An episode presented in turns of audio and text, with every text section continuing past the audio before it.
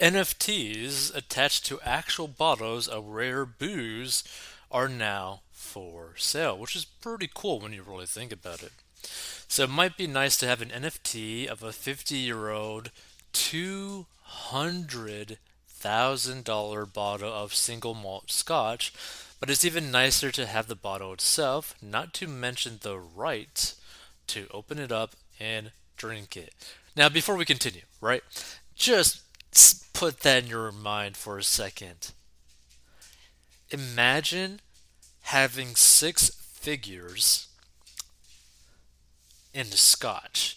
Imagine if, like, inside your place that you're living in right now, right beside you, on like your table or your desk, just sitting there, this bottle, right? This glass bottle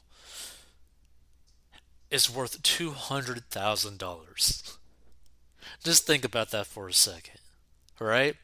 Now, would you want to have that bottle for $200,000 or would you rather have, I don't know, a Lamborghini, a house, stocks, who knows, right? But if you stumble upon this, feel free to give your thoughts because $200,000 is not a small amount of money. So that's the canny and thus far successful strategy to market high end booze that's coming from Block Bar, which is selling so called non fungible tokens of marquee liquors, including a Glenfiddich 1973 whiskey, a Penfolds Shiraz Cabernet, and a 1976 Dictador rum in a Lalique bottle. Unlike normal NFTs, these tokens, which lately have sold for as much as $41,950, are attached to actual bottles of whiskey.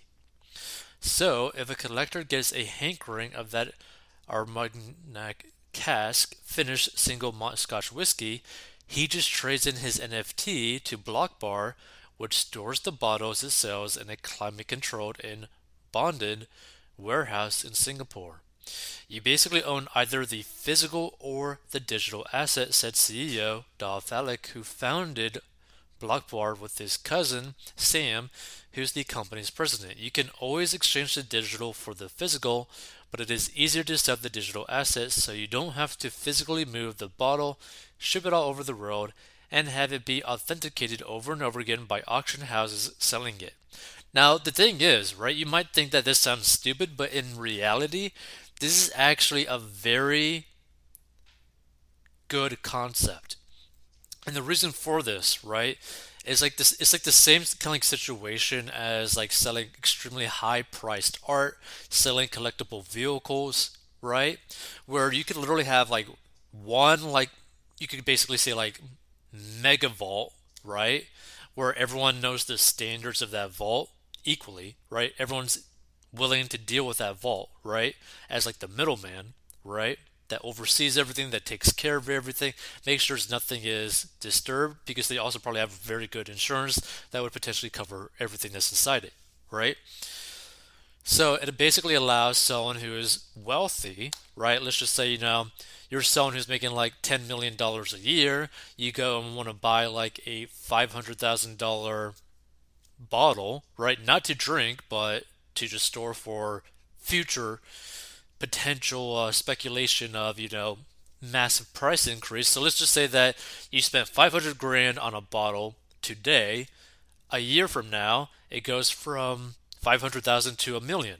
Well, instead of like you having to ship out that bottle to another person, you can literally just sell your token to the other person for the million dollar price point and you don't have to do anything you don't have to do any logistics you just got to accept the money and transfer the token right which is a lot easier to do than doing all the logistics that could cost massive amounts of money for the person to pretty much just basically ship the same thing straight back to the uh, housing location right so I like this concept.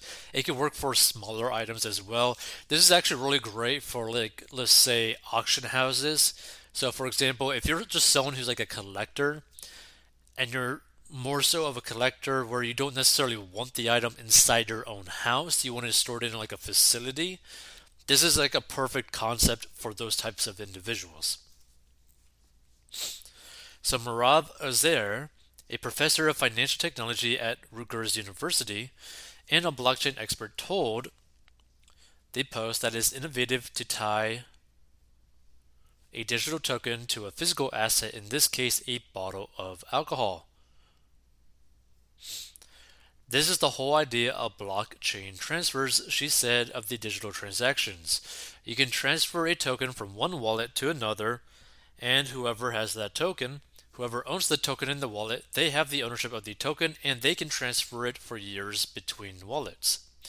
It's a different model from most art based NFTs, which are the ephemeral digital files like a picture of some flower that exists only as a JPEG and can't be traded in for a Picasso. The digital token can be sold multiple times without moving the bottle, but it but it is liquor and you are supposed to drink it, Sam Falik said. Eventually, someone will burn the digital asset and drink it. Dictador's first NFT sale of 10 vintage rums like crystal decanters decanters sold out within hours earlier this month. The starting price was $25,000 a pop. Block Bar, which has offices in New York, London, and Panama, says rare spirits are a good investment that over the past few years have outpaced gains in the stock market. Its website even says an investment in a high end spirit is completely recession proof. For the uber rich, whiskey has been an alternative asset class investment for some time, and according to the Knight Frank Luxury Investment Index, rare whiskey was up 586% over the last decade, while the Standard & Poor's 500 stock index was up 225%. Coinbase, a crypto exchange, also recently announced it would be launching an NFT platform. That's because many NFT investors made fortunes in cryptocurrencies. So some people buying NFTs are using their crypto gains to fund their purchases, said Ken Grier, Dictador's associate creative director and founder of D Still Creative, who made his name growing the Macallan whiskey brand. The NFTs are bought by people hedging the risk, turning some of their crypto gains into physical products. They are paying a premium, but they are defraying their risk in shifting their assets. The NFTs are backed up by physical bodies that sit in a warehouse, so you have an asset. Another factor driving sky high spirit NFT sales is what Grier calls revenge spending. People are desperate to buy things after being locked up for so long during the pandemic, Grier said, and Dictador will also be launching new NFTs at Art Basel or Basel, selling a limited number of bottles designed by artist Richard Orlinski. Around six of the bottles will be sold as NFTs during Miami's Art Basel or Basel in early December, Grier told Side Dish. So here's the thing, right? Like this concept is actually a very good idea, right? And I think in the future there's going to be a lot more blockchain technologies specifically dealing with um, this, basically proof of ownership, right? Because it could also be viewed as the same as like let's say that you finally started to make some money, right? whether it be in your business or in just your personal life. You know, your personal finances are set, you're out of debt, you got an emergency fund, you started putting money towards investments, and now you got some extra cash, right, for fun, and you save up to buy a Rolex, right? Your very first Rolex, right? And this could be, you know, $1,000, let's just say $5,000, right? So you go and buy a $5,000 Rolex, but there are fake Rolexes out there. Well, let's say that if you were to buy an NFT of a Rolex that proves the ownership of a legitimate Rolex from Rolex, right? Let's say that like Rolex were to actually give out these NFTs, and if you were to buy that NFTs, they will end up giving you the Rolex, right? And you could choose whether or not to like actually wear the Rolex or not, or just let them store it. But since it's to be your first Rolex, you're just to wear it, right? But it'd be the same equivalent of you basically having a certification of ownership from Rolex, right? It's basically proving to anyone if you were to sell it, right?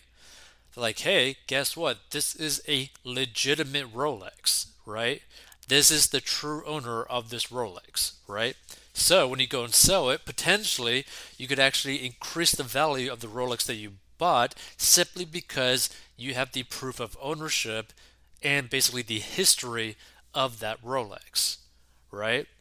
So that's another way to really think about it in a more of like more tangible and like a normal person's in a sense uh, mindset, right? Because people could kind of like understand, oh, okay, like expensive watches, right? But it's just a really nice idea. Not to mention, it could be the same thing for like real estate, right? So instead of having necessarily like a deed, you have an NFT of your house that proves that you own that real estate. But it also makes it extremely easy for you to go and just sell that house to whoever, whenever you would want to, right? Basically, potentially completely eliminating the need for a real estate agent or anything like that. So it's just like another way to really think about it. Like having something like a proof of ownership in this type of situation is a pretty nice idea, pretty cool idea. And obviously, there's a business model down that path. Hey, this podcast is sponsored by our personal finance courses. So if you have problems with mastering your money and you need help, go down below and learn how to master your money. And this is a plan that anyone of any income level can follow. It is simple and easy to follow for any income level and any situation and is very straight to the point. And if you want to learn how to make money online, go down below as well. And we'll see you in future episodes.